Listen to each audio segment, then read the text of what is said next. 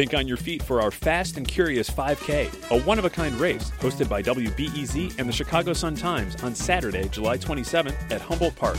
More info and early bird registration at wbez.org/events. Home, a lot of us take it for granted, but many don't have that luxury. I'm Sasha Ann Simons, and this is Reset. Thousands, even ten thousands of Chicagoans, by some estimates, have no place to hang their hat, no place of shelter, solace, or protection. They might be living on the street, trying to sleep on the L or at O'Hare, or doubled up with family or friends. Since February, Chicago police officers have been turning unhoused people away when they get off the blue line at O'Hare. Meanwhile, city shelters are full, in part due to newly arrived migrants. But let's be honest, there were never enough shelter beds to begin with. So, how can the city better address homelessness? We're checking in with Elvia Malagón, social justice and wage gap reporter for the Chicago Sun Times, and Ali Simmons, case and outreach worker with the Law Project of Coalition for the Homeless. Elvia, let's start with the airport. Why are officers turning away unhoused people from O'Hare? This became an issue earlier this year. Um, advocates were saying that they were seeing more people seeking services there. Um, however, it became an issue that went kind of viral in news media outlets like Fox, Fox News and the Daily Mirror. So advocates and then Mayor Lori Lightfoot um, said that these news outlets were exaggerating the situation. But regardless, it did end up in concrete changes at O'Hare, and the mayor's office had vowed to move the unhoused individuals from there, um, mm. citing safety issues. Yeah, uh, tell us some more. I mean, folks have been arrested too, right? Is CPD or the city doing anything else to, to protect people or connect people with, with shelters?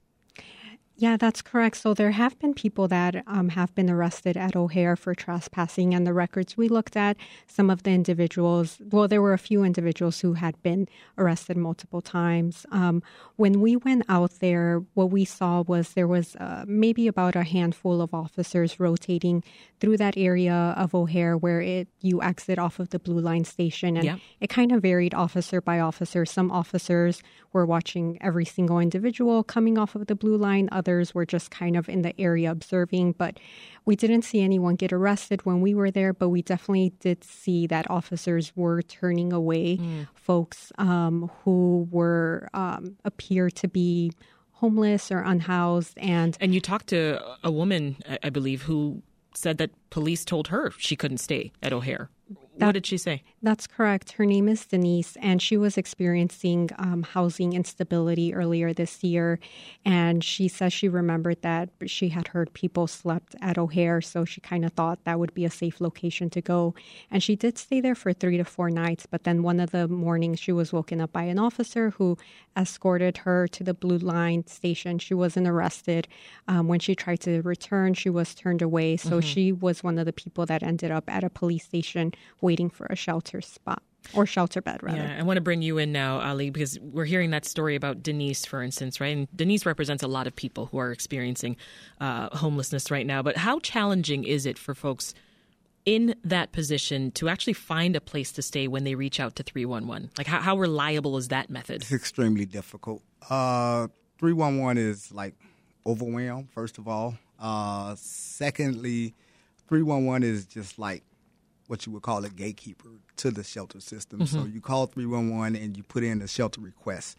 And once the shelter request is initiated, then some other organization is tasked with coming to find you, you know, pick you up and transport you to whatever shelter mm-hmm. that may have a, a bed available.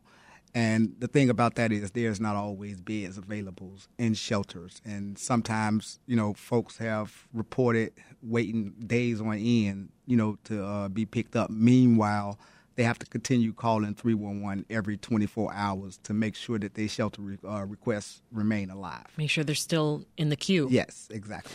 The city's Department of Family and Support Services says there are a little over 6,000 people experiencing homelessness in Chicago this year. But your group, the Chicago Coalition for the Homeless, you say the number's way higher than that. It's over 65,000. Yes. That's a huge discrepancy there. So why? And, and how are you tracking that? I think with the numbers, I'm not too familiar with, you know, all of the data. Uh, that's not my field. But I think a lot of that data come from people who are doubled up. And what we find with individuals. And by doubled up, we mean people just staying with friends, exactly, staying with family members. Wherever they can. And not necessarily reporting that they are unhoused. Correct. And the thing about, you know, the whole homeless, you know, issue with those individuals who are unhoused and living on the street is if you stop for a minute and ask yourself where are they coming from, then that double up population is where you will find that answer. Uh, a lot of people stay with family members. Uh, they pass away. That individual no longer have any right to stay there. They end up having to go to live with someone else, mm-hmm. like a friend or a family member that may not be all that welcoming to them. So then they try to get into the shelter. Many find the shelters, you know, kind of like overbearing. Uh, there's a lack of access for people with certain disabilities in mm-hmm. the shelter system. Uh, you will see that by people on the street in wheelchairs, things like that. Yeah. Uh, and so if there's no place for them in the shelter, there's only one other place for them to turn, and that's to the streets. Mm-hmm. What can you add to that, Elvia, just about the way these numbers are, are tracked? Yeah, I think it's basically the difference between how the city is defining someone who's experiencing homelessness and how the coalition is. And I think um, the coalition has a more broad definition. Um, for example, again, yeah, if someone is staying on someone's couch or whatnot, the city would not necessarily count that person as homeless. Yeah. Um, so I think that's kind of why, and it is kind of tricky because, like, even when we factor in the number of immigrants who are also sort of becoming part of this population mm-hmm. of needing shelter, that number is also changing. So the data can be tricky to follow.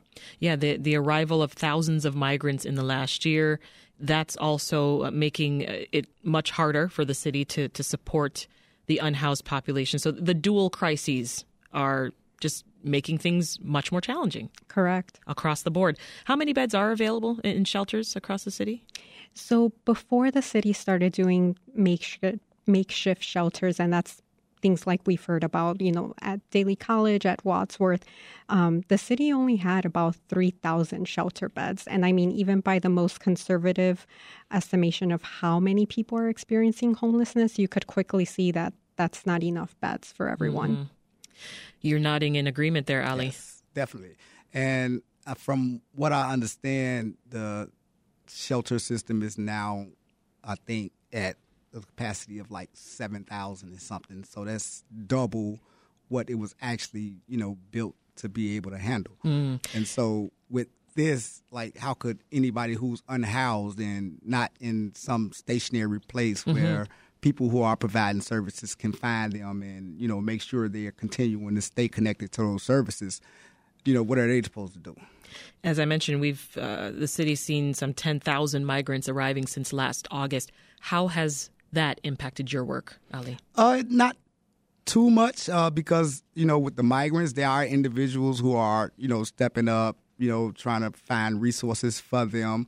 But then on the backside, you have individuals who are just, you know, remaining on the street, you know, trying to access services. And, you know, that's where you have, yeah, you know, my work mainly.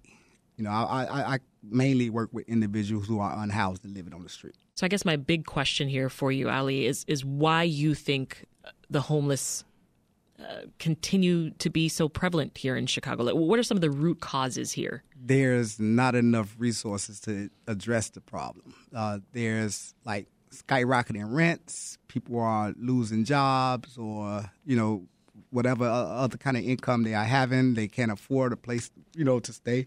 Uh, there's a lack of affordable housing here in Chicago. And until that is addressed, you're going to continue to have this problem. Mm-hmm. And we are asking, you know, that this be addressed through Bring Chicago Home, which, you know, you may have yeah, we've heard. talked about it before, but remind us. Yes, so Bring Chicago Home seeks to raise the real estate transfer tax, I think, by two percent, and we want this, you know, the the money generated by this tax to be dedicated to, you know, addressing homelessness and nothing but homelessness, and we figure like that is a way to start, you know, attacking this problem with something that's dedicated only to that issue. Right mm. now, there's nothing truly dedicated to, you know, addressing homelessness. What's the mayor saying? Elvia, about all of this and, and, and this current policy at O'Hare? So the mayor's office um, said that they do support Bring Chicago Home. Um, so that is something to kind of look out for to see if that ends up becoming something into concrete. Yeah. Um, but the mayor's office also said that it was also looking at what other cities are doing and other airports because we do know that this is not something unique to Chicago. Other airports are also experiencing this. Um, we learned about a program, a pilot program that's happening in California that's supposed to start this summer, um, where they're taking a lot and allowing people to sleep there overnight in their cars. Mm-hmm. Um, but they do have to sign this sort of code of conduct contract. And the idea is that they will also be enrolled in a program that will get them into more stable housing. Yeah. Um, so I think Johnson's administration is looking to see, and um, so we'll have to kind of wait and see to see if there's any changes here or Right. any programs that um, specifically address the situation at O'Hare. Yeah, um, Johnson specifically has a there's a proposal for a one-time tax of almost two percent on homes sold that are worth over a million dollars. Uh, money generated would be dedicated to programs and housing to aid folks experiencing homelessness, including veterans, children, and women who are um, domestic violence survivors. So, you know, in the meantime, people need to sleep somewhere right now, though, right? There's an issue that we're, we're facing right now. They need shelter. And so, what are the immediate solutions, or, or are there? That's a good question. Uh, the most immediate solution is allow people to remain, you know, where they are, so that service providers who do work with those folks can continue to engage with them. And you know, when housing opportunities are available, then those people can be, you know, then transferred into housing. Uh, dealing with individuals who are unhoused is extremely difficult to remain in contact with them. There's a communication issue where a lot of them don't have telephones. Uh, if they don't have telephones and then they are constantly being moved from one place to the next, you know, you're going to lose track of Mm. That's them. such a good point. Say, for instance, they are in the system and, you know, they do come up to get housed. If we can't get in contact with them, then that goes to someone else. So, what else would you want to see or hear from Mayor Johnson and from aldermen? Like, is there something that they could do to curb this problem that they're simply not doing? Uh, I think this administration is just getting started, and you know, while we will continue to advocate as we always have with every administration, uh, it's something to be watched and see how things play out. I'll give you the last word, Elvia. when I spoke to experts and advocates, they pretty much said the same exact thing that the best thing to do is before you displace someone or tell someone, hey, you can't stay here, there needs to be a plan in place, either some kind of specific program. Um, because oftentimes, and I think what has happened at O'Hare is that there were social services that were connected to these folks. And now there's a bit of a scramble of trying to figure out how to reach them, how to re-engage them to get them back in the process. Elvia Malagón is a social justice and wage gap reporter for the Chicago Sun-Times, and Ali Simmons is a case and outreach worker with the Law Project of Coalition for the Homeless. Thank you both so much for joining us. Thank you so much.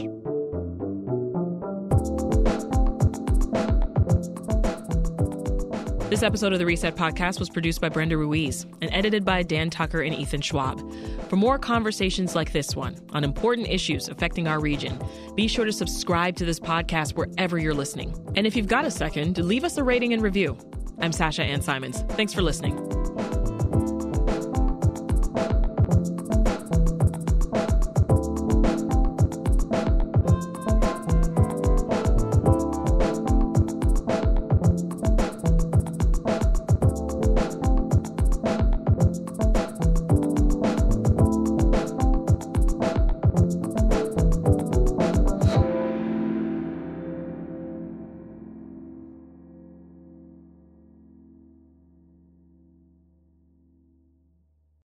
Thanks for listening to the news live on WBEZ and NPR.